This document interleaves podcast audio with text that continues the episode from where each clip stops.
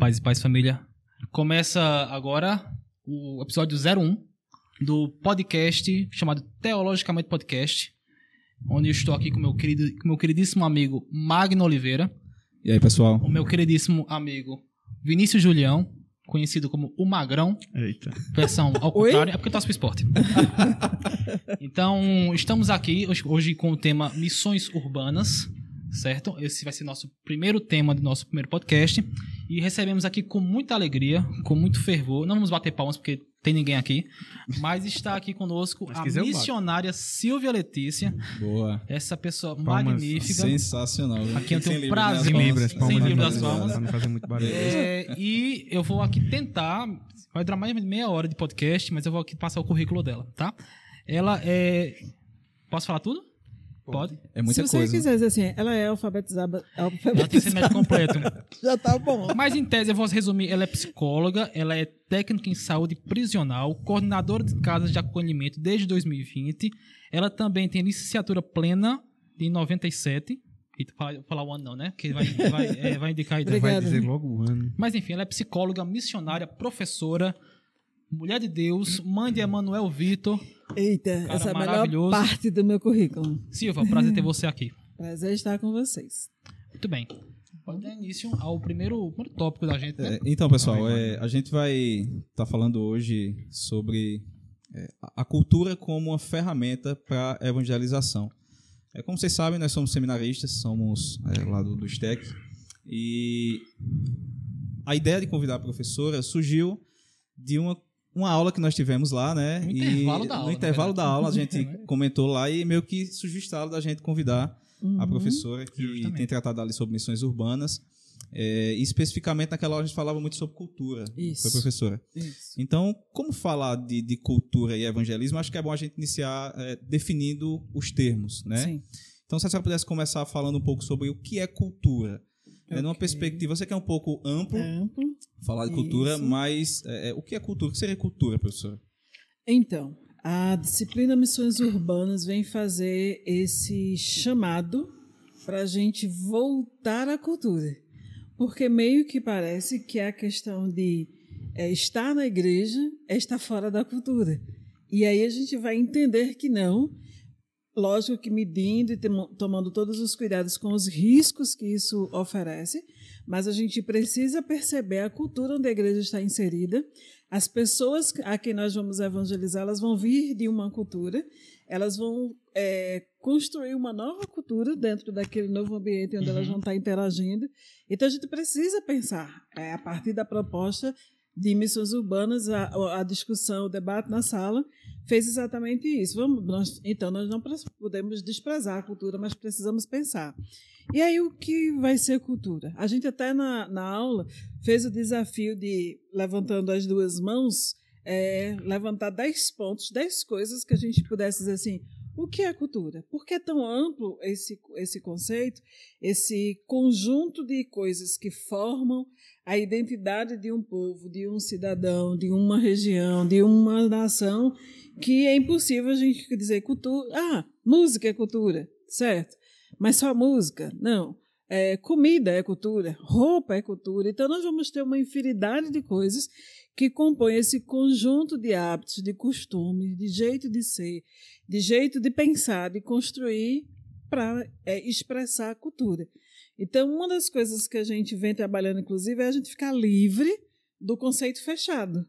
Porque o conceito fechado ele vai limitar umas coisas, vai dizer isso é cultura, isso não é cultura. Ou essa cultura serve, essa cultura está certa, essa cultura está errada.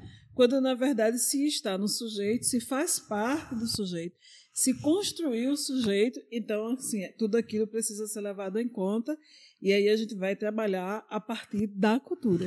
A ponto de nós termos igrejas, denominações, que numa determinada região é de um jeito, quando vão para uma outra região é a mesma denominação, mas as pessoas já se comportam de outro jeito. Quando muda para outra nação, as pessoas já têm os É, hábitos completamente diferentes. É dado a resposta de quê? Da cultura que envolve o local. É, agora, apesar disso, professora, apesar dessa questão de nós termos é, igrejas e, e até missionários que partem para outras nações e de uma, de uma certa maneira, tenta se adaptar a essa cultura, foi criado no Brasil, de uns tempos para cá, a, quase que uma cultura evangélica.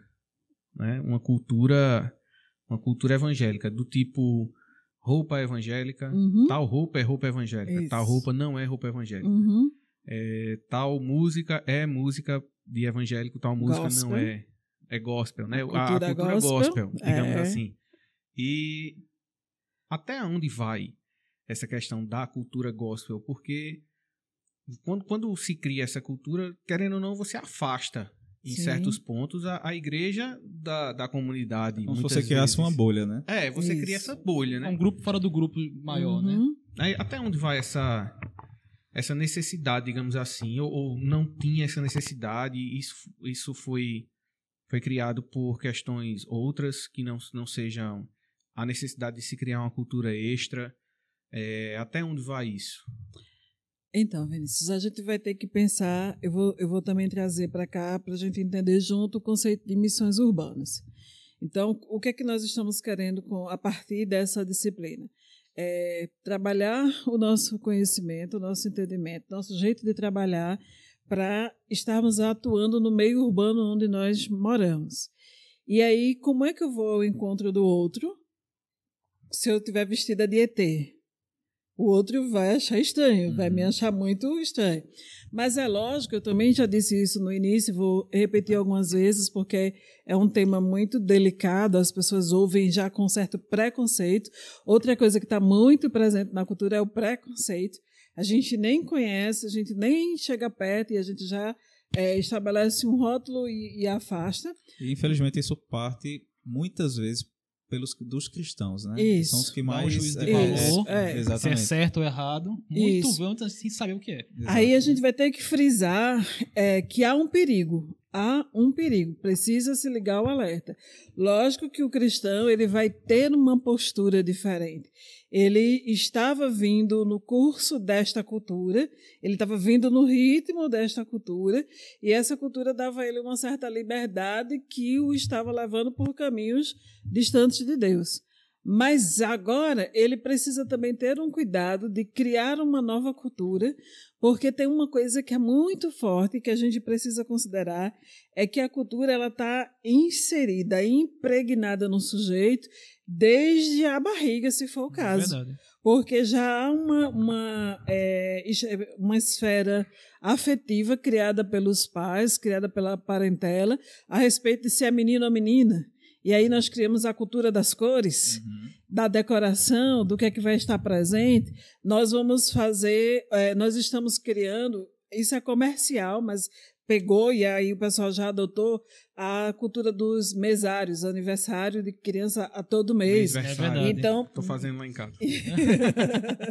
A né? propósito, vale registrar que você veio de uma festa de boneca, né? É, Então, mas tipo, aniversário da minha sim, neta. né? No- né? E aí a gente vai, Então é, vai criando culturas onde a pessoa, a criança vai crescendo dentro dessa cultura, dessas ideias, dessa influência, e de repente, no ato de uma conversão religiosa, a gente quer torcer ela assim, como se aquele momento arrancasse de dentro dela todas essas- experiências vivenciadas ao longo de um desenvolvimento inteiro. Isso se acontece lá no- na infância, tem um ritmo. Se acontece na adolescência, já tem outro ritmo. Se acontece na juventude, e a cada etapa da vida, vai ter um ritmo e vai ter a, a resposta conforme aquilo que aquele sujeito experimentou. Então, assim, não tem como retirar a cultura. Eu posso acrescentar, eu posso moldar, mas eu jamais vou conseguir tirar, arrancar, extrair aquilo que foi culturalmente é, agregado àquela pessoa a ponto de, de repente, dizer, não, esqueça tudo isso e agora não existe mais e A, a gente pode até comparar isso quando você pega, por exemplo, um refugiado Sim, que vem de um, de um país distante, por exemplo, para o Brasil. Né, ele está inserido numa cultura nova, ele vai vivenciar uma cultura nova, completamente diferente da dele, mas ele não abandona a dele. Ele Sim. não, não, não, não se consegue extrair completamente essa cultura Uhum. dele. Ele, de, de uma forma ou de outra, ele tenta preservar, trazer alguns elementos da cultura dele, pra, até para para mostrar para as pessoas que estão em volta dele sobre a cultura dele. É, é engraçado que eu, eu, tinha um colega que a gente, eu morava no Recife na época e a gente passando assim meio dia, é um colega do meu pai, e passava eu, ele e meu pai dentro do carro, meio dia aquele sol de Recife torrando, torrando. e o cara e o rapaz lá Jesus. de gravata e paletó. Meu Deus. Aí ele olhou e disse: olha, de duas uma. Ou ele é um vendedor, ou ele é um crente. É. É, ou ele é um vendedor, ou ele é um crente, porque não, não, tinha, tem na- lógica. não tinha outra possibilidade, né? Mas imagina, já é difícil, é difícil você tirar a cultura de um único indivíduo. Imagina quando vai um missionário, por exemplo, pregar num lugar fora e querer eh, impor Impor a sua cultura. a sua cultura a um povo. Exatamente. É muito mais complicado. E é, Então. inter- é interessante que a gente tem, desde o do mandato é, cultural, Cultural. criacional, né? Uhum. É, o ser humano ele não tem como se desvincular do seu papel de cultivar algo, né? Isso. Porque foi-se dado um, um jardim, foi-se Isso. dado um mundo, né, aos nossos primeiros pais e a ordem após isso. Cultivem, né? É, ou seja, produzam cultura. Então não tem Isso. como desvincular do homem como Não. imagem e semelhança de Deus, né? A cultura. E, infelizmente, é, por conta de questões regionais, questões locais, onde culturas diferentes muitas vezes são implantadas, a, a, a igreja começa a fazer uma, uma dicotomia Uhum. né, entre isso é cultura sagrada Uhum. E isso aqui é cultura profana. Isso. Mas na verdade, eh, pelo menos eu penso, o que existe é uma cultura, é uma cultura em si Uhum. e existe a cultura boa Isso. e a cultura ruim. É a mesma coisa da música, né? Como a gente falou, é começa a separar música gospel e música secular, música do mundo. Uhum. Mas veja, são música. Quem, quem foi que deu o talento de compor, né, melodias? Uhum. já vem do próprio homem, está impregnado nele.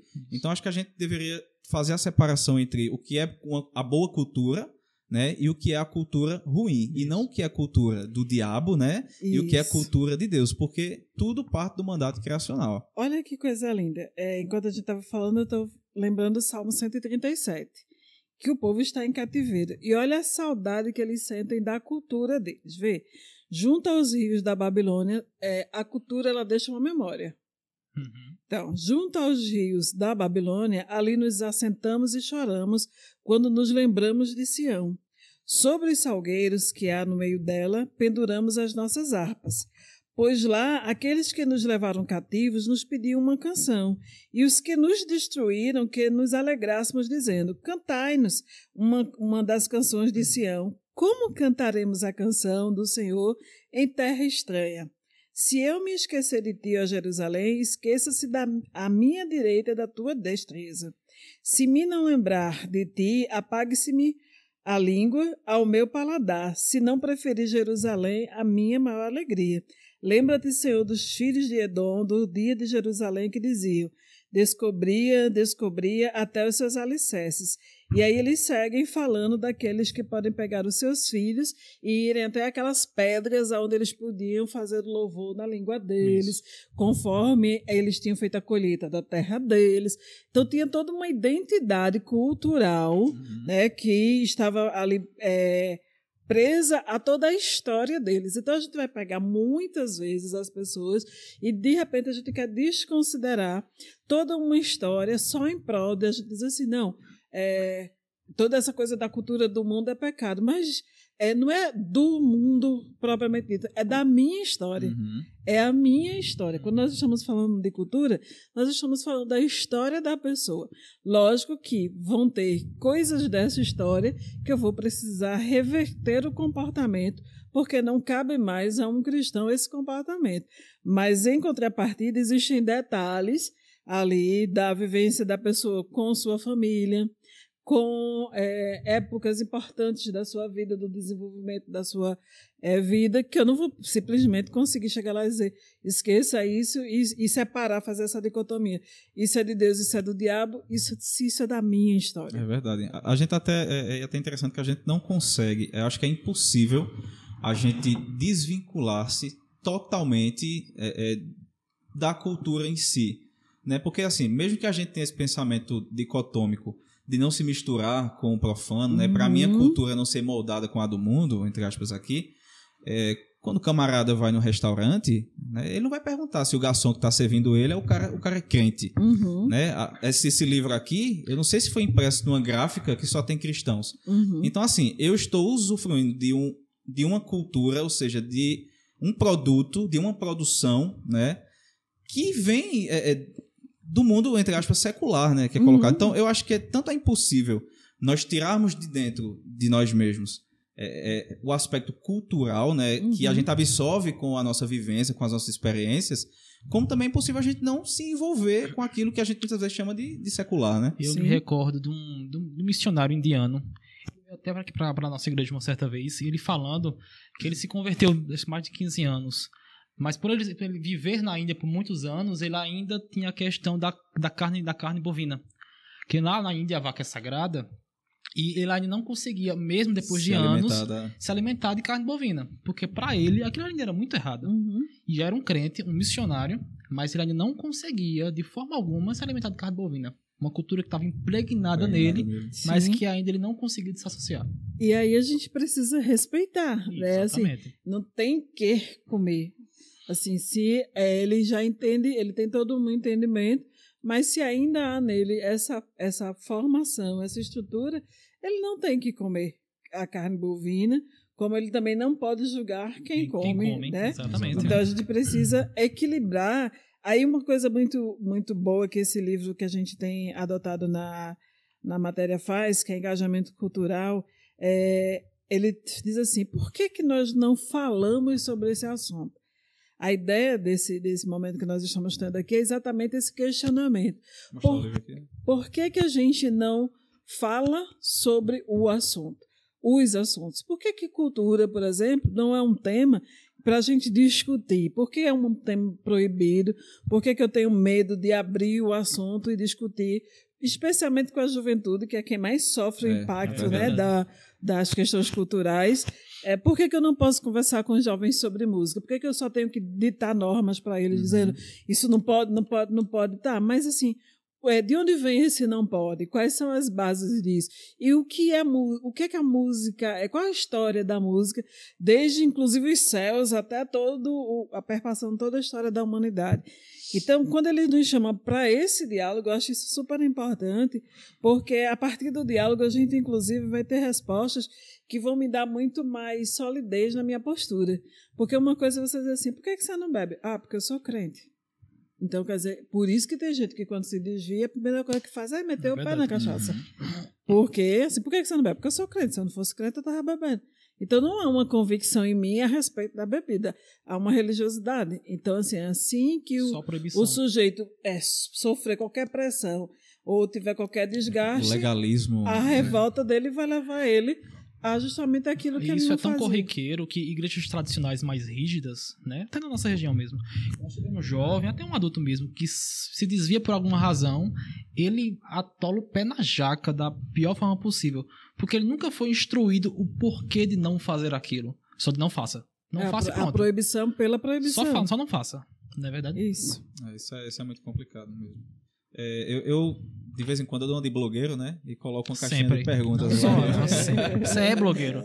Eu sempre coloco- respondo. É, é verdade. Sempre com aquelas resenhas, né? Felipe Neto crente. Meu Deus do céu. Corta essa É, corta. corta essa parte, né? Às vezes que é, eu coloco uma caixinha de perguntas lá, é, porque muitos jovens assim me acompanham. Eu, eu gosto muito de, de ver o que é que o jovem está pensando hoje, né? Eu também me policio às vezes do que eu vou postar.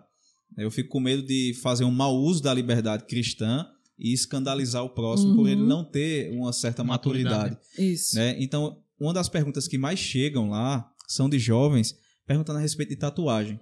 Né? Parece Uhum. ser algo tão, tão antigo, mas ainda está muito presente na, na nossa cultura né? Uhum. É, religiosa, se a gente pode falar assim. E isso justamente é fruto né, desse legalismo, Isso. dessa religiosidade Uhum. que muitas igrejas, muitas denominações é, impõem sobre o jovem. Então é como o Márcio muito bem colocou. Esse jovem, por não ter uma vivência assim geral da cultura, né, entender sobre a música, entender sobre o que é música e não sobre o que é música de crente, música do mundo, eu acho que justamente quando ele sai, a primeira coisa que o coração dele do nosso coração. Reconhecer. Vou querer conhecer, vou querer Então. saber como é. E aí onde mora o perigo? A igreja, muitas vezes, que era para ser é, essa ponte e, e essa esse antídoto para mudar a mentalidade, né? Uhum. Ela acaba fazendo muito pelo contrário, fazendo a separação do jovem da sua própria da sua própria evidência. Isso. Um jovem desse quando vai para academia, que ele se depara com os mais diversos tipos de ideologia, ele vai ser engolido ali dentro. Das duas uma, ou ele é engolido e sai, ou ele se envolve e acaba se perdendo, justamente por a igreja não promover esse tipo de mentalidade a respeito da cultura é como um todo, né? Então, deixa eu dizer uma coisa para vocês. Eu sou psicóloga. E aí, quando eu terminei o curso de psicologia, eu me converti ali no meio do curso. E aí, quando eu me formei, então eu já estava liderando na igreja, já estava envolvida. E aí eu disse assim: eu preciso fazer outro curso para entender melhor esse tal desse ser humano. Se eu vou fazer teologia, para saber o que é que deu. Porque eu vi a psicologia, aí eu vi, por exemplo, o que Freud pensa do homem, né? Se eu quero saber. Peraí, vamos fazer teologia. Deixa eu ver o que é que Deus pensa do homem. Então vamos fazer teologia. E aí eu comecei a fazer teologia, a ver o homem ali nas escrituras, Antigo, Novo Testamento. É, fiquei assim encantada quando vi é, antropologia cultural. Eita, foi fantástico. maravilhoso, Dali né? eu já Maravilhoso. saí para fazer um, uma- um curso só de antropologia, porque fiquei encantada. Aí fui vendo é, o homem da forma que Jesus via. É completamente diferente do que a igreja vê. Jesus tem uma visão do ser humano, assim, fantástica, sabe, assim, libertadora mesmo, transformadora e compreendendo o sujeito nas mais diversas etapas da sua vida. Muito bem, aí termina o curso, a gente vai liderar a igreja e fica pensando, ah, meu Deus, o que, é que a gente vai fazer? Porque existe também um- toda uma tradição cultural da questão religiosa Uhum. e tal, e que às vezes despreza justamente essa, essa individualidade, esse direito, essa percepção do sujeito. Quer ver uma coisa? É juve- adolescência e juventude. Gente, é, é uma coisa natural deles a questão do- da tribo. É uma faixa etária de tribos, sabe assim, especialmente é, veja como é difícil para um adolescente chegar na igreja já adolescente. Ele sofre. Só. Não se encaixa. Para se encaixar é um sofrimento. Quem veio já do departamento infantil, ó, já vai pegando suas tribos, todo né? mundo, já É, sabe. cada um vai para o seu É. grupo. Mas chega na igreja já adolescente para tu ver. Chega jovem já, você sofre, você leva um tempo para você se encontrar ali e tal. Então, uma das coisas que as tribos fazem é marcar a sua tribo. Sim. Essa questão das tatuagens ela é extremamente complexa. Porque a gente vai ter que, por exemplo, ela ela estava ali no mesmo patamar dos brincos. Porque era para marcar rebanho, os, as tribos, os animais, as pessoas é, desse grupo aqui, desse grupo ali. Então, assim, é, é assim que acontece hoje no mundo do crime. E aí a gente tem uma dinâmica bem grande com isso, porque algumas tatuagens identificam as gangues, as, a- a- os grupos. Até o tipo de crime que você pratica, É, ele então, é caracterizado o desenho, por tatuagem, né? Algum tipo de tatuagem. Então, assim, essas marcas, elas terminaram ganhando culturalmente, inclusive, é, muitos preconceitos. Por quê? Porque ela ganhou uma força muito grande em um determinado grupo. E aí, a partir daquele grupo, todo mundo que tivesse tatuagem, independente do conteúdo, é só a ideia de tatuou, então, é, ó, tatuou já é. Mas aí também tem a ideia dos brincos, dos, das, dos piercings, da, de uma série de outras joias que também marcavam, que marcam o lugar, o local onde se utiliza e que aí está presente nesse, nesse grupo, naquele grupo, naquela cultura e tal. E a gente terminou fazendo essa separação e segregando. É, se nós nos apegamos muito a esse detalhe e nos esquecemos de quem está dentro do detalhe, pessoas. E essas pessoas estão fazendo o quê? Elas estão é, se identificando ela estando dentro daquele grupo, ela está se sentindo de alguma forma protegida, ela se achou em algum lugar. Aí a gente não considera isso e não vê quanta gente perdida a gente tem dentro da igreja Uhum. que não se encaixa, que não se desenvolve. Basta você ver, por exemplo, jovens que chegam na igreja, adolescentes que chegam na igreja, crianças que têm dificuldade de chegar na igreja e por exemplo, vamos separar as salas e ir para a sua sala. Ficam grudados nos pais o tempo todo, é, porque tem medo, tem constrangimento, literalmente, de ir para aquela sala sozinho, porque ele vai se sentir rejeitado, porque não tem ainda nenhum símbolo de que agregue ele, que o identifique, que o faça participante. Então, olhe o assunto que era mais importante. Então, se a gente conseguisse dar identidade com reconhecimento aos grupos, a gente não teria o problema da tatuagem, dos pistas, dos, do, das muitas caracterizações que se faz. É difícil você conseguir, às vezes, muitas vezes, incluir esse jovem na igreja. Eu digo que agora, como esse ano, né, eu acho que está no departamento de adolescentes, e eu vejo muito essa dificuldade. Mas até no modo de sentar deles mesmo. Tem aqueles que são mais antigos na igreja, já faz aquele grupinho, fica ali num canto, Uhum. né, já tem uma intimidade próxima. Aqueles que você vê que tá ali, ou porque é um irmão novo na igreja, ou porque é uma tia que chama o sobrinho para ir para a escola dominical, aprender e ficar ali, mas aí não, não conhece ninguém, você vê que ele se sente isolado. E você conseguir tentar enturmar esse pessoal é um, é um desafio, não é fácil não. É. A vida em igreja, nessa questão de incluir pessoas, é, é um Muito desafio. difícil. E, e, assim, é interessante que esse desafio, eu fui professor de catecúmenos né, aqui na igreja, na terceira igreja, e o desafio não é só apenas daqueles que vêm, por exemplo, de um ambiente, de um contexto não religioso, né, que não tem pais cristãos, né, e que simplesmente aquela criança, aquela pessoa chega lá, né. Isso acontece muito também com pessoas que vêm de outras igrejas. Eu, a- eu, acho que é, eu acho que ainda é pior no contexto de, dependendo da igreja, o contexto de outras igrejas. Porque quando você tem pessoas que estão entrando, iniciando, elas têm uma visão é, é, geral, que muitas vezes é- ela é colocada por essa cultura gospel, digamos assim. Uhum. Mas quando você começa a, a ir, ir mostrando e, e- e ensinando aos poucos, ela, ela vai começando a perceber, mas eu não achei que era assim, rapaz. Eu achei que era de outro jeito. Mas ela tem uma mente mais. Mas quando você pega uma pessoa que já vem de uma tradição religiosa extremamente forte, por exemplo, um legalismo muito forte, esse tipo de coisa, e quando você começa a tentar mostrar e quebrar isso, o impacto é muitas vezes maior do que com aqueles que Então, estão de fora. Pegar um exemplo bem simples. Aconteceu do meu ladinho, ainda quando a ceia era, era não estávamos na pandemia. E aí, alguém de uma denominação que toma a ceia diferente, quando o diácono passou que deu para uma pessoa já, Já tomou logo. Tomou logo. aí imediatamente o outro olhou e, Meu Deus, uma coisa tão simples, tão. julgar né? assim, sabe, ficou assim. Reprovando. Pelo reprovou Deus, com os olhos. Com... que absurdo. Aí, mas até então, eu disse, e agora? Não dá tempo de explicar, né? Aí, aí a pessoa. E a pessoa comeu o pão e ficou lá de boa. Aí passa, aí fez. Demora o cálice a vir, né? aí, aí é, eu explico depois. Aí lá vem o cálice. Aí a pessoa pegou e. Vem. Tuf. Aí a outra pessoa não se aguentou, fez. Misericórdia, irmã! Tava, a Bíblia diz. Olha o que o outro disse. A Bíblia diz que quem tá com fome come em casa. Meu Deus do céu. E agora? Ele usou a festa do amor como Aí, foi, referência, né? aí lá vai, né? Lá vem toda uma teologia e uma cultura. Sim. Gente, olha, aquilo que Paulo disse, para esperar uns pelos outros, na verdade ele estava se referindo à festa do amor. Exatamente. Porque alguns chegavam com as suas delícias Isso. e aí comiam logo melhor, não esperavam pelos pobres, os ricos, né? Traziam seus galetos, seu caviar, seu não sei o que, comiam. E quando os pobres chegavam depois, não tinha mais a mesma coisa igual para todo mundo. Então Paulo mandou esperar uns pelos outros. A gente aproveitou isso adaptou, porque já que a gente não faz a festa antes, então assim, vamos sempre trazer a ideia do partilhar todo mundo junto.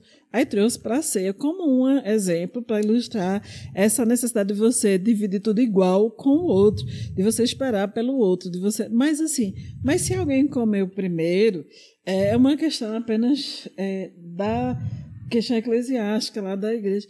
Não, olha, sei não, não admito um negócio desse de jeito nenhum. Não, tem, tem questões culturais, inclusive, a gente estava até comentando esses dias. Isso é cultura gospel. É verdade. De igrejas, por exemplo, que tem a cultura de usar vinho, vinho mesmo. Uhum. Vinho alcoólico. E quando às vezes vai uma pessoa que não tem esse hábito, Uhum. Não tem esse hábito, ela, ela se assusta. Aconteceu comigo. Né? Apesar, apesar de. CS quatro vezes É. nesse dia. foi? Eu fui visitar uma igreja em Gravatar, na época meus pais moravam em Gravatar e ele estava congregando nessa igreja, era uma igreja congregacional, só que era da União. E aí é, ele não me avisou, porque sempre em todas as igrejas que eu congreguei era o suco de uva, nunca, nunca tinha sido o vinho. E aí quando a gente chegou na igreja, fomos cear, e quando veio o vinho, que eu bebi, senti aquele Forte, negócio né? estranho, forte, assim. Porque eu, eu nunca bebi muito, né? Mesmo... A, a- Sei, a- vocês entenderam os detalhes. É, É, é, deixa eu explicar eu, isso nunca, aí. eu nunca fui... Eu nunca, Eu acho melhor você refazer a Antes frase. da conversão... Vai cortar, corta essa parte. Bota essa parte. Antes da conversão, eu nunca fui de beber. Antes da minha conversão, eu nunca fui de beber. Sempre com os amigos, às vezes tomava alguma coisa, mas nunca, nunca me embriaguei. Nunca. E não, não, não, o meu paladar não vai com bebida alcoólica. Mesmo um vinho ou um champanhe, final de ano, seja lá, o que- eu não, não consigo. É interessante, engraçado que no meu casamento, para tirar a foto, a gente tirou com um Sprite. né? Na taça ficava aparecendo o champanhe. Mas era Sprite. Porque eu não consigo. E quando eu bebi o vinho, eu senti aquele impacto.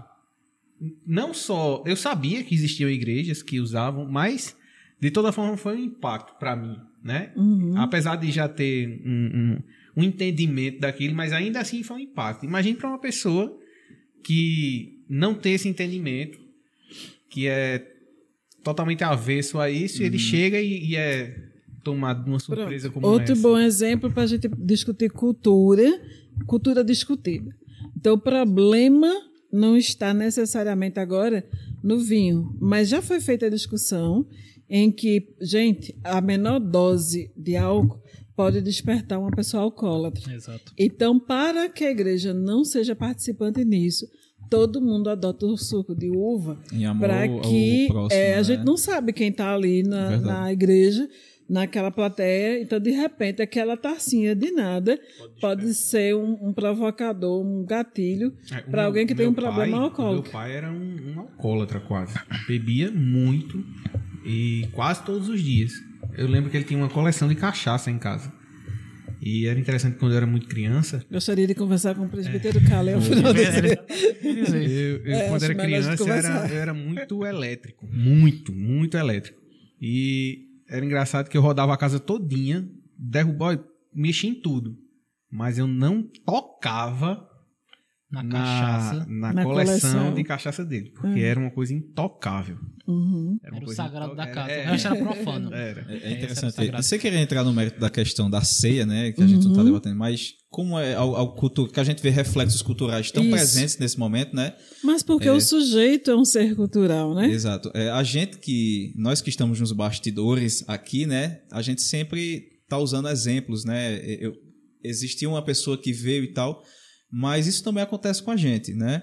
Eu visitei uma igreja certa vez e às vezes a gente tem a cabeça de que não, qualquer tipo de manifestação religiosa eu consigo entender por fora, né? Olhar por cima e tal. E naquele momento da ceia, é, começou a ser servido ali e eu vi que todas as pessoas estavam sendo servidas. Todas. Então eu comecei a pensar: será que todas as pessoas aqui são batizadas? Será que não tem é, alguém, um novo convertido na igreja? Que não tem essa então eu comecei a refletir né? assim, né? Mas daqui a pouco eu vi uma criança recebendo o cálice na mão. E todos tomaram naquele momento.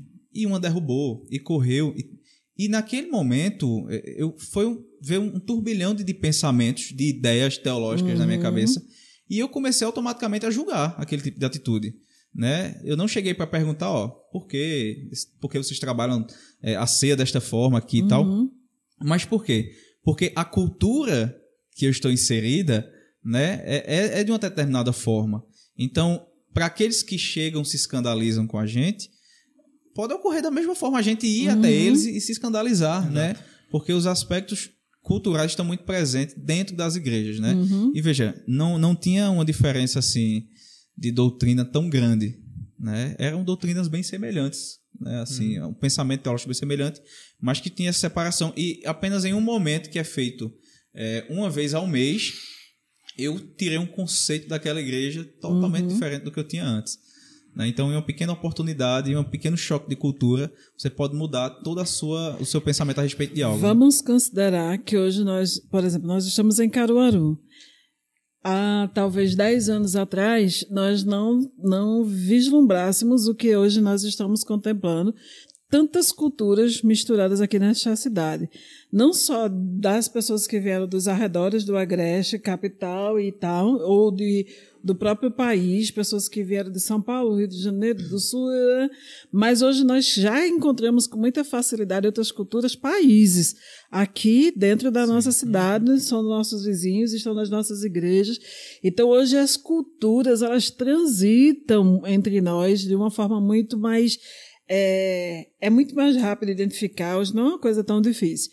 Daí você chega no supermercado, você é atendido ou num, numa loja de, de móveis e você é atendido por alguém que é de outro país. Aqui nós temos muitos comércios que têm pessoas de outros países trabalhando como atendentes e a gente tem acesso a isso, a essas pessoas, Muitos né? empresários também, né? Pois é, então assim, é, a gente se impactou muito com os japoneses, né? Os chineses Isso, é, no comércio. Aí a gente entra lá para comprar algo bem simples e estão lá eles né? falando na.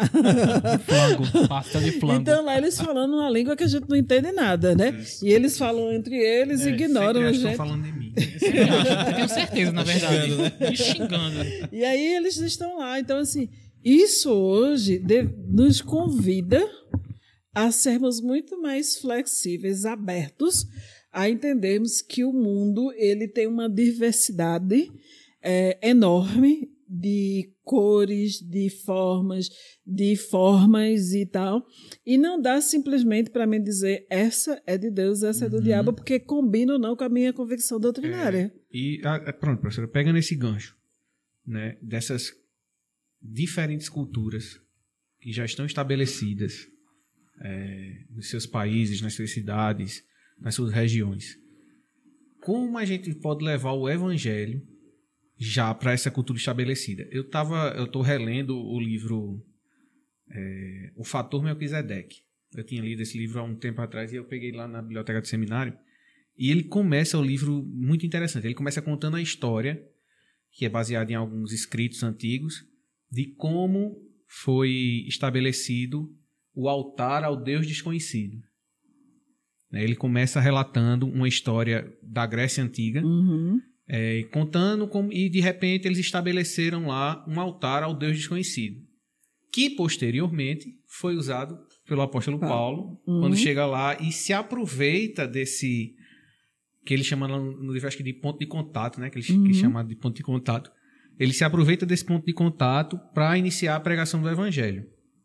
E aí, numa cultura já estabelecida. É como se ele se apropriasse É. daquela cultura e aproveitasse aquele, aquela deixa que existia ali, né? Uhum. Aí é justamente esse ponto aí que você está entrando.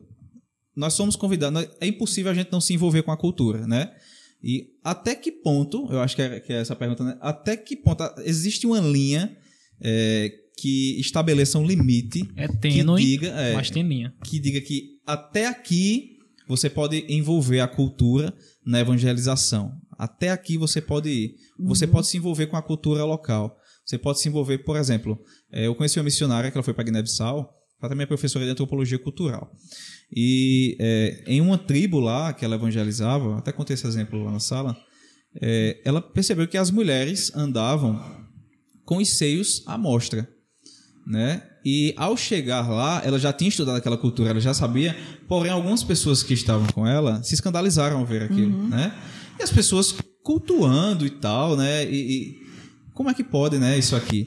E ela depois explicou que para eles seria eh, causa, motivo de escândalo se aquelas pessoas mostrassem os joelhos e não os seios, né? Então assim, aquela missionária iria se despir também para participar daquele ambiente, né, se apropriar daquela cultura e evangelizar, ou essa seria, no caso, a linha. Então, a pergunta é justamente essa. Existe essa linha cultural que você pode se envolver até aqui para poder eh, chegar com o evangelho? Então, nós estamos no advento internet, que ligou os mundos, né? Então, do mesmo jeito que a missionária estudou e teve esse preparo para lidar com eles, eles lá também sabem que algumas coisas aqui são diferentes. Então, hoje, por incrível que pareça, com esse advento, é, essa interligação que a gente tem, nós deveríamos ser muito menos preconceituosos. Parece que não funcionou muito, não. A gente piorou, assim, sabe? Nós temos uns preconceitos, uns radicalismos, justamente na hora que a gente mais teve acesso à informação, a culturas, a coisa, a gente deu uma regredida no comportamento. Na medida em que eu tenho essa facilidade de acesso à comunicação, então eu não vou mais me chocar quando eu chegar lá.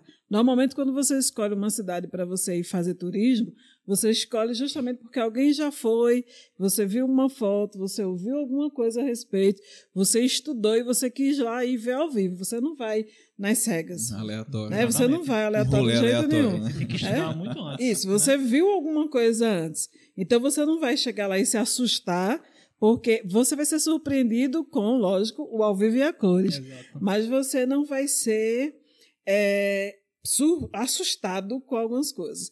Bem como quem está lá começa a, a, a se acostumar com a ideia do receber.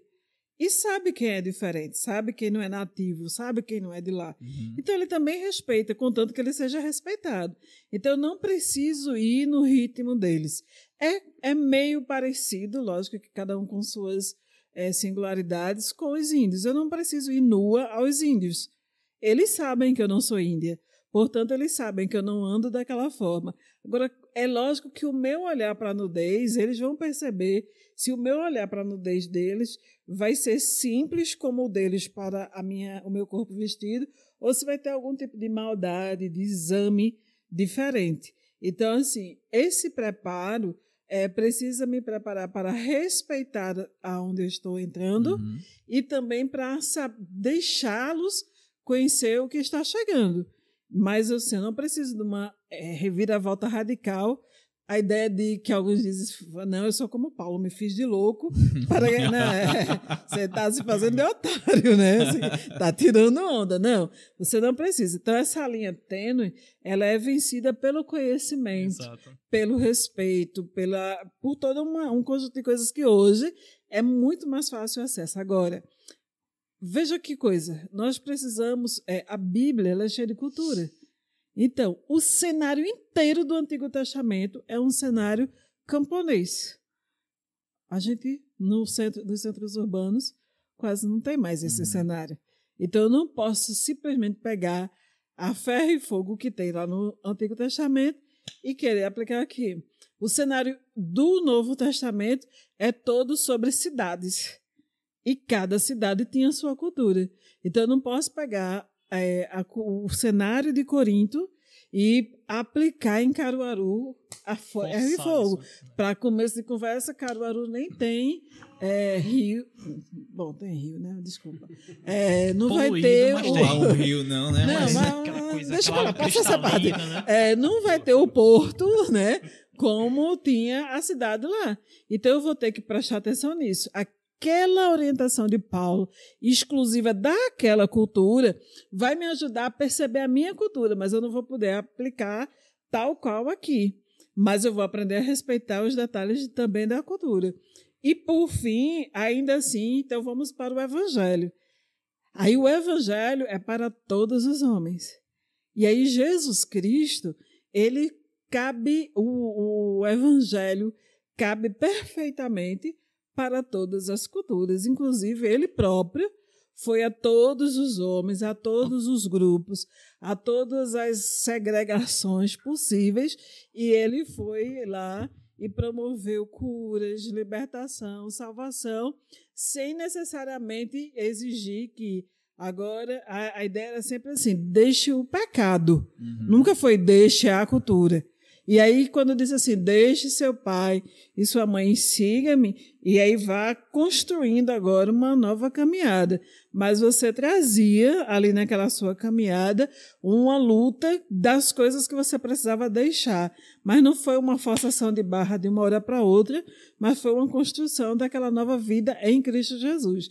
Tanto é que nós somos chamados para um aperfeiçoamento até o dia de Cristo Jesus. Tem um bocado de tempo, né? Até aquele dia de Cristo Jesus. Então, essa ideia de. Então, a igreja é, vai ter que ser, vai ter que fazer, por exemplo, se eu estou na, na capital do forró, a igreja vai ter que fazer o forró é, da, na época junina para o povo não sentir saudade do pátio? Não, até porque nem vai ser igual, nem vai pastar. Então, assim, não, sabe? A igreja vai ter que fazer o que ela faz para pregar o evangelho.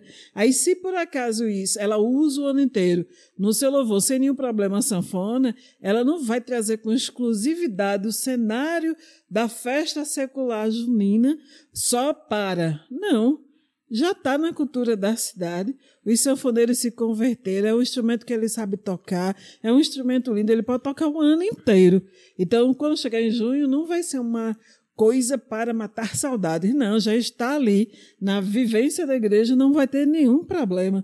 Mas aí, quando a gente começa a querer fazer coisas para é, suprir faltas, aí a gente, a gente se perde aí.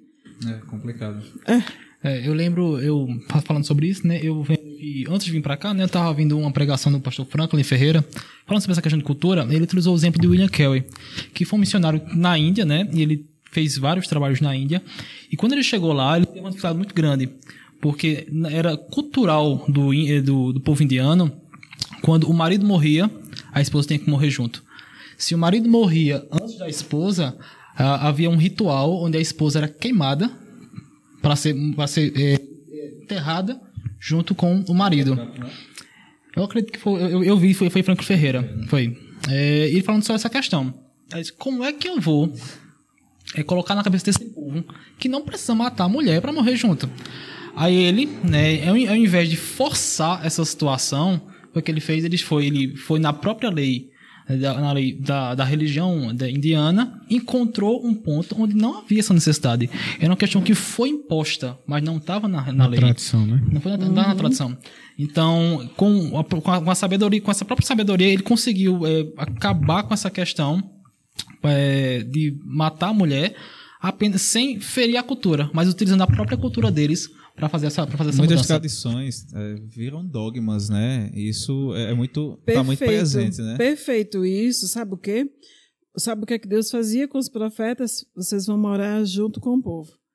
Vai para dentro do cativeiro com o povo. Vocês têm que estar lá no meio do arraial. Para quê?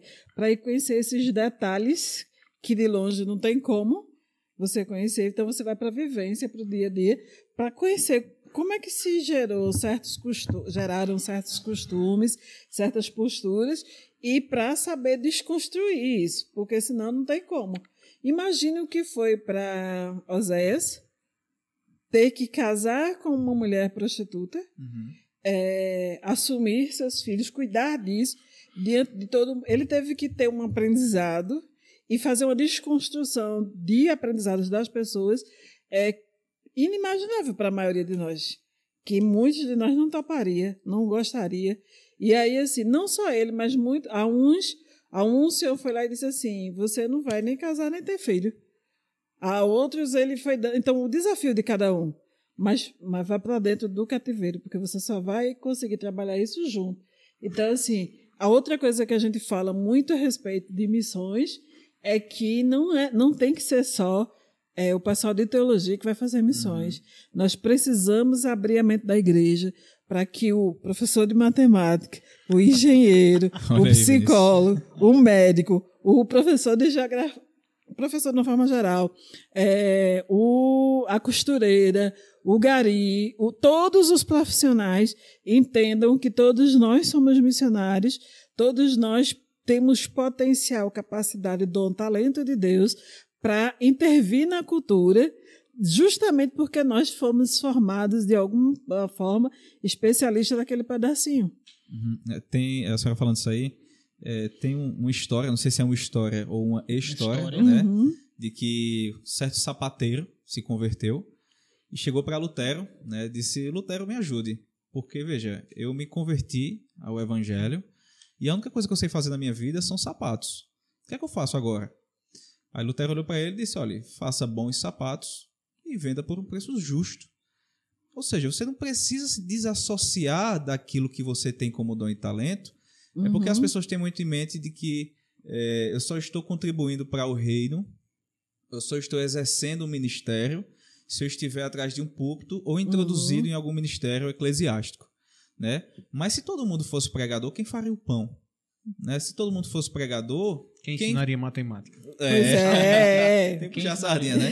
Então, assim, eu acho que as pessoas deveriam entender que Deus, é, pelo menos é uma perspectiva minha, que Deus, ele distribuiu, o Espírito Santo distribuiu, até um aspecto bíblico isso, da forma que ele queria os dons e talentos para servir a toda a humanidade, né? Uhum. Então, é, outra coisa, a gente atribuir apenas uma, uma, uma questão, digamos assim, religiosa e cristã apenas àqueles que estão inseridos na igreja, nós vamos ter mais gente, per- pessoas perdidas Uhum. no mundo, né? Do que pessoas que de fato estão servindo no reino com seus dons e talentos. Isso. Bom, eu acho que a gente terminou abraçando aqui todo, muitos detalhes, todos, não, mas muitos detalhes dessa ideia de a cultura e a, a cultura especialmente versus a questão cristianismo. E aí eu acho perfeita que essa discussão ela seja proposta a partir não só de um pensamento e discussão entre nós quatro aqui, mas fica a sugestão de que assim que nós retornar, retornarmos os, as classes de escola dominicais, dominicais, dominical, a gente possa dizer assim, vamos, vamos ouvir os jovens na classe. É lógico que ouvir, dar fala ao povo é uma coisa assim, arriscadíssima, Ah, né? Isso é Então, assim, a gente pouco precisa perigoso. de tempo e a gente precisa de maturidade para que essa escuta seja bem conduzida. Mas, assim, imagine quantos jovens nossos, nós ficamos só dizendo assim, que o jovem, quando entra na faculdade, se perde, se afasta da igreja, esfria. Sim, lá Foi o que eu ele, mais escutei. ele tem um montão de gente dando novas ideias, é, fomentando lá comportamentos, sugestões, mostrando um mundo assim bem amplo e discutindo com ele, e ouvindo ele, ou pelo menos trazendo as oportunidades de fala diversas. Aí chega na igreja, ele não pode falar. Ele não pode perguntar. Só em perguntar, ele já é discriminado, olhado diferente Tá questionando, né? né? Sim, então assim, é lógico que em um momento ele vai dizer nesse grupo, eu não quero ficar. É verdade. E aí quando ele ganha autonomia, e todo mundo em um momento ganha autonomia física, mental, emocional, financeira, ele vai embora. E a gente é que perde, porque aí nós empobrecemos o nosso grupo, porque nós vamos perder de ter aquela pessoa com uma formação, com novos recursos, contribuindo aqui e a gente fazendo isso. Eu acho que essa questão da eh, cultura gospel, ela se perdeu porque ela não foi para conteúdos realmente relevantes, que façam a diferença nas cidades. Uhum. Ela foi para usos e costumes. Cultura gospel foi só para a música que eu posso ouvir e a roupa que eu posso vestir e a comida que eu posso comer. E aí, sim. E, e Como, o- se, como se, se as esferas da sociedade se, Resumir se resumisse a isso. Uhum. Né? De fato, não acontece, né? É, outra cena bem engraçada aconteceu aqui no, no Alto do Moura. É Moura, né? Lá em cima. No Alto do Moura, num domingo. Aí estávamos todos lá, uma grande mesa. E aí, vai escolher o quê? Vai comer o quê? A irmã disse assim, "Eita, eu queria comer uma buchada. Aí o outro disse, misericórdia, irmão. Você vai comer uma buchada? Mas isso, isso é bebida de cachaceiro. Ou, isso é comida de cachaceiro.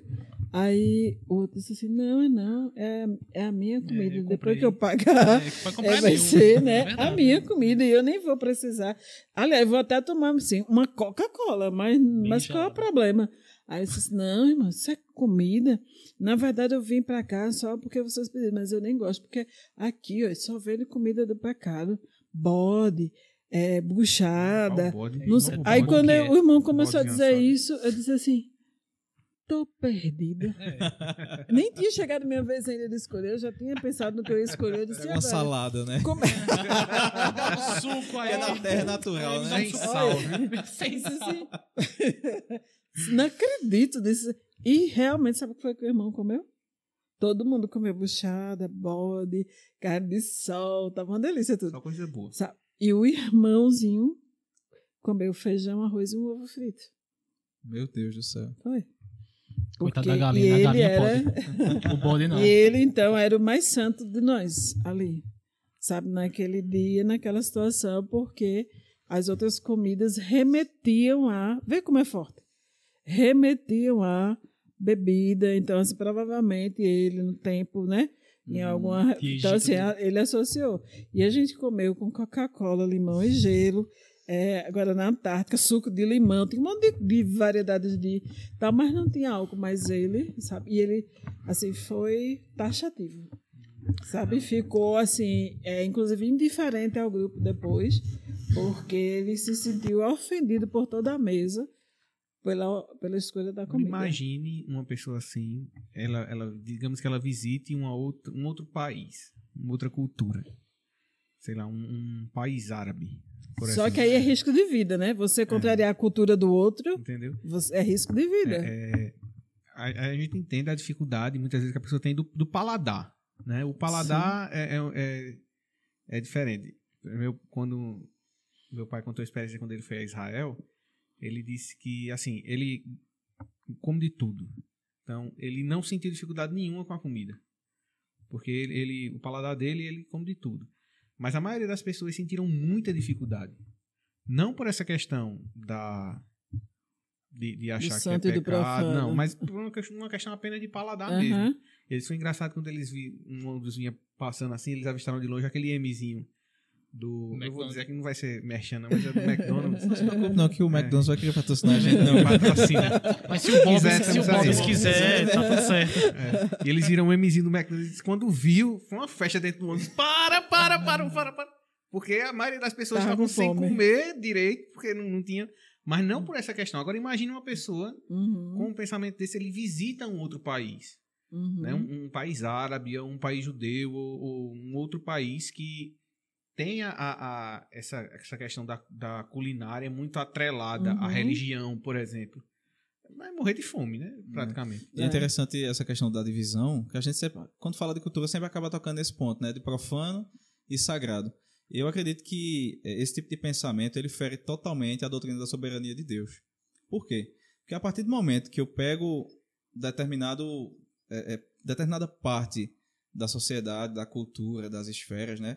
E digo isso aqui é de Deus, isso aqui não é, eu estou dizendo que Deus só é soberano até uma certa parte. Sim. Estou dizendo aqui é a parte de Deus, Uhum. né? A igreja é a parte de Uhum. Deus e aqui é a parte do diabo.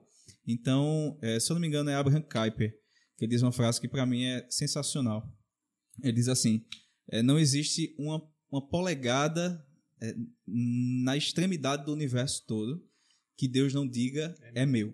Uhum. Então, assim, você fazer essa separação onde o próprio Deus não faz, onde ele mesmo governa sobre toda a sua criação, Uhum. onde Cristo reina eternamente sobre toda a criação, Uhum. é você simplesmente olhar para Deus e dizer: aqui o Senhor não chega, né? E a gente sabe que é muito contrário, porque eu sei que é um, um pensamento que choca as pessoas, é, e se tiver alguma pessoa que nos escuta nesse momento que faz essa separação, pode até se escandalizar, mas me perdoe. Mas Deus, ele se faz presente até no inferno, em justiça, em ira.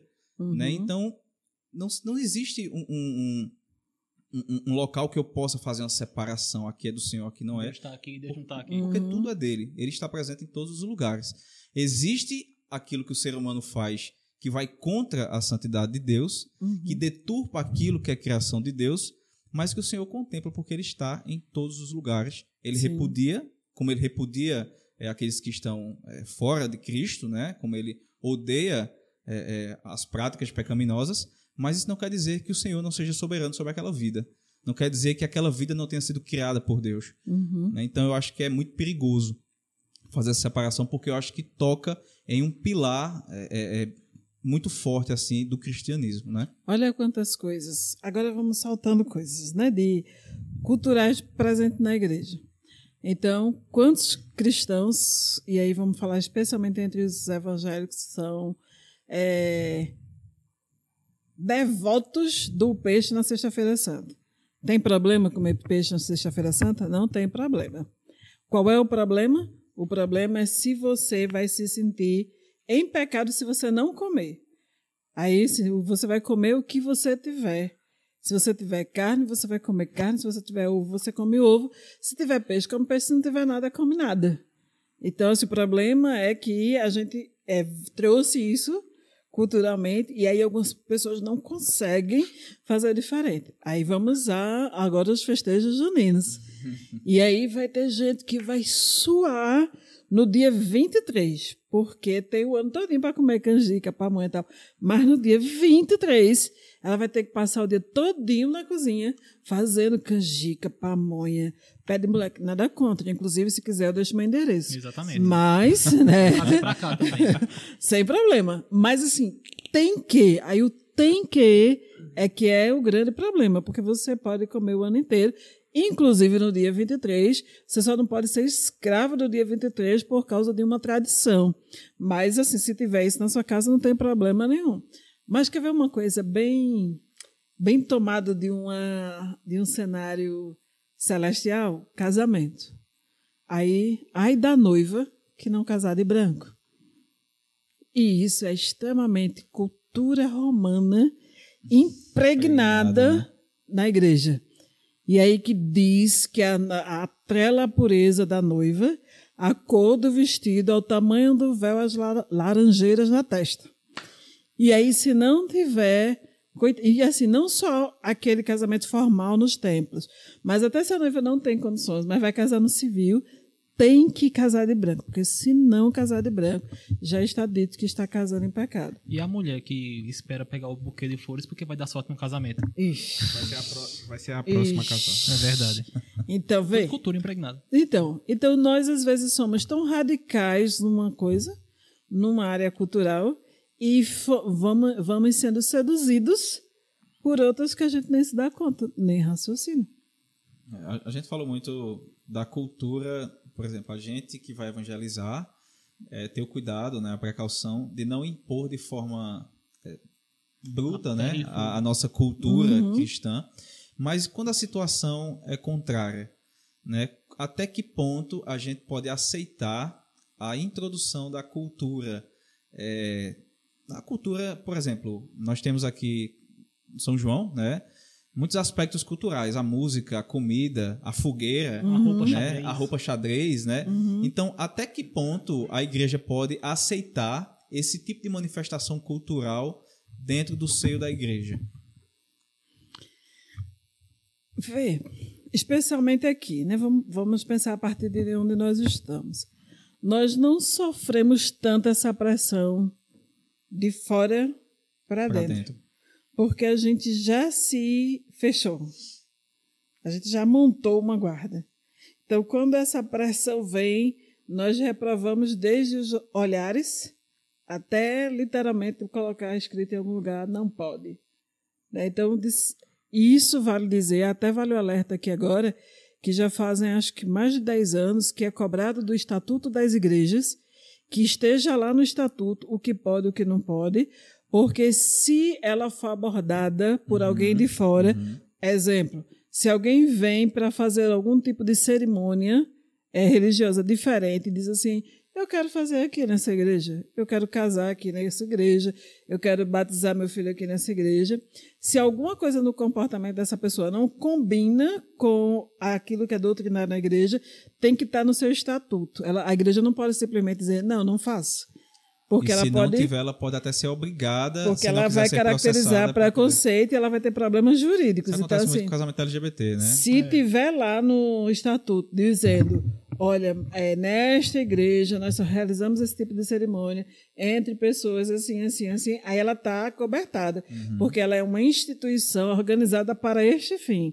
Aí, se ela não tem isso, aí ela está com, com o- as retaguardas abertas, ela está sujeita a esse problema. Mas, de certa forma, é, e não pode ser a Bíblia pela Bíblia, ela tem que ter fundamento. Então, assim, ela vai fundamentar biblicamente, doutrinariamente, e os recursos da própria lei que protegem ela para isso. Então, ela não vai ser preconceituosa, ela vai dizer assim, eu até queria fazer, mas... ó, né? Juridicamente respaldada aqui, também. Estou né? respaldada. Se não, ela tem um problema. Mas isso a igreja fez de uma forma que ela, assim, meio que se protegeu. E aí, quando eu chego de blusa xadrez na igreja e alguém tá, xadrez no mês de junho, irmão. Pelo amor de Deus. né? Assim, Saudade, né? que saudade é essa e tal? É, eu posso sofrer o constrangimento do olhar e da advertência e tal. Eu posso me incomodar com isso ou não. Se vai causar um escândalo na igreja, alguém vai ter que tratar isso comigo. E a gente vai trabalhar isso. Para isso, outra coisa que vale a advertência é quando a gente escolhe uma igreja pra, para congregar, a gente conhecer esse tal desse estatuto, A a, tal da de confissão fé. de fé, para que quando eu comece a frequentar agora como membro, eu não choque isso aqui. Porque eu já fui avisada, ó, aqui pode usar xadrez, aqui não pode usar xadrez. Aí, se eu vier de xadrez sabendo que não pode, aí realmente não é, não é uma questão de pecado, é uma questão de conduta inadequada, que vai ser pecado, mas eu estou falando em termos jurídicos, é, eu estou contrariando uma coisa que eu aceitei. Quando eu topei batismo, quando eu topei aceitação de membresia, eu topei o que estava ali. Então a gente precisa discutir isso. Então, assim, a igreja, se ela sofrer isso, se ela for bagunçada por isso, é por falta dessa organização. Porque se ela se organizar, ela não vai sofrer, porque ela é uma pessoa, ela, é uma, ela tem uma identidade e ela pode se defender nessa sua identidade. Agora, se ela não fizer isso, aí ela vai ser invadida. E sendo invadida, vai ter uma hora que vai dividir. Aí quem usa xadrez vai comigo, quem não usa xadrez vai com ele, entendeu? Entendi. Vamos alguma coisa? Não. Só- Acho que se deixaste de conversar aqui, a gente vai virar. A gente tá gravando à noite, acho que vai virar à noite aqui.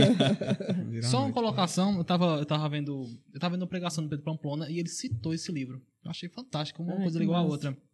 E a citação dele eu encontrei no livro é uma citação forte, mas que faz a gente refletir.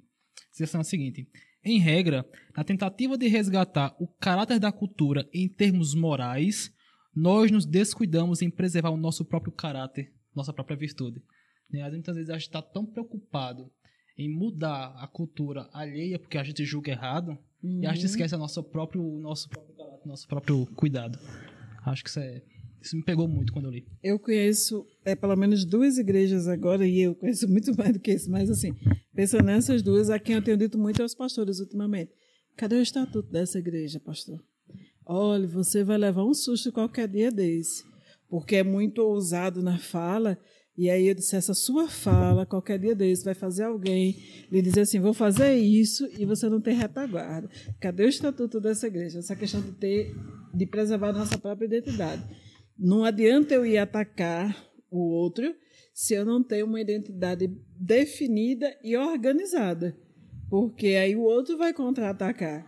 E quando ele vê que eu não tenho nenhuma estrutura, ele vai me derrubar. Verdade. Isso é sério. Mas é isso. A gente pode encerrar? Silvia, que Deus lhe abençoe grandemente. Se Amém. deixasse aqui a tia conversar a noite toda, virar a noite. Papo bom, papo maravilhoso. Vamos convidar a senhora mais, uma, mais futuramente, viu? Fica aí o convite. Certo. Da próxima vez, eu já sabe, né? A gente organiza mais cedo. Exatamente. Que, acho que tá com horário. Teste o microfone. Quem que é? Quatro horas de atraso. Não é nada demais. É, Pra quem é um... escuta não faz Pelo diferença amor Será de nenhuma, que isso né? é cultural? Mas aqui- Cultura, cultura nossa, atraso. Tá vendo? Tá- Eu tava aplicando aquela, não entendeu. Mas muito obrigado. Deus abençoe. Desculpa aí qualquer dificuldade. Tem um lanche pra comer daqui a pouco. Isso. Boa. Para comemorar o aniversário de Hoje, está, hoje, Hoje no dia é da nossa gravação, o nosso queridíssimo Magno Oliveira está com a cidade é, nova. é. Canta aí. É isso, 55 Brincadeira. só do evangelho. Brincadeira. certo, mas obrigado a você que nos ouviu até aqui. Acompanhe nossas redes sociais, Teologicamente Podcast. É, acompanhe nossas redes sociais também, Vinícius Julião, Magno Oliveira, Márcio Mota, Oliveira Magno, meu contrário. Oliveira Magno, Vinícius Jotão. Márcio F. Mota. Silvia Letícia Santos. Acompanhe nossas redes sociais. E quem chegou até aqui, gente, obrigado. Deus abençoe. Acompanhe, acompanhe a gente que a gente vai ter ainda muita coisa No boa. YouTube também, né? Estamos no YouTube também, Spotify, Spotify, Deezer, enfim, todos esses aplicativos estamos juntos, tá? Totalmente conectado. Também quero agradecer meu amigo Tudo. André, que Carro está de aqui. som na rua de Caruaru. Nos ajudando. Teologicamente Essa podcast. parte técnica aí. André. Né, André? Deus te guie. Estamos, iremos usufruir do seu trabalho mais vezes. gente, Deus abençoe. Muito obrigado e até a próxima. Valeu, pessoal. Tchau. Valeu.